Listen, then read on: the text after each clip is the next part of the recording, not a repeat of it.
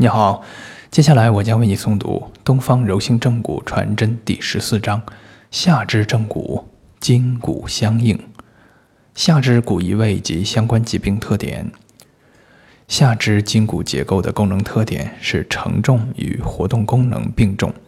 对于直立的人体而言，下肢在行动的同时，无时无刻不承担着躯体的重量。其活动功能基本上是在负重的状态下完成的。承重功能需要人体自下而上的承重力线尽可能与从上向下的重力线对合。关节对位和力线对合不良，将导致关节面应力分布异常，局部压强过大，以致关节软骨磨损。因此，相对于上肢关节而言，下肢关节骨性关节炎常见。多发，活动功能的发挥需要下肢关节较强的活动能力与较大的活动度。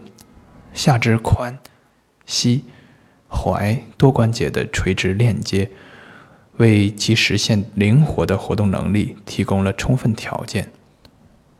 然而，下肢的多关节垂直链接结构虽有利于其活动性，于其稳定性则显然不利。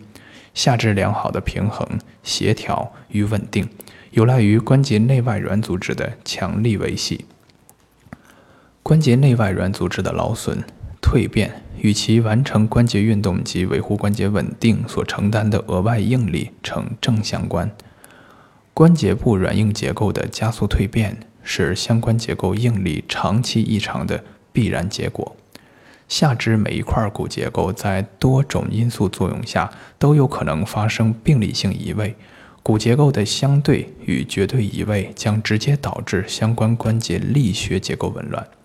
下肢软硬结构的平衡被破坏后，当代偿尚未形成时，局部关节结构不稳定，相关软组织应力异常，容易出现损伤，故局部症状比较明显。而如果已经形成代偿结构，则局部症状轻微或暂时无症状表现。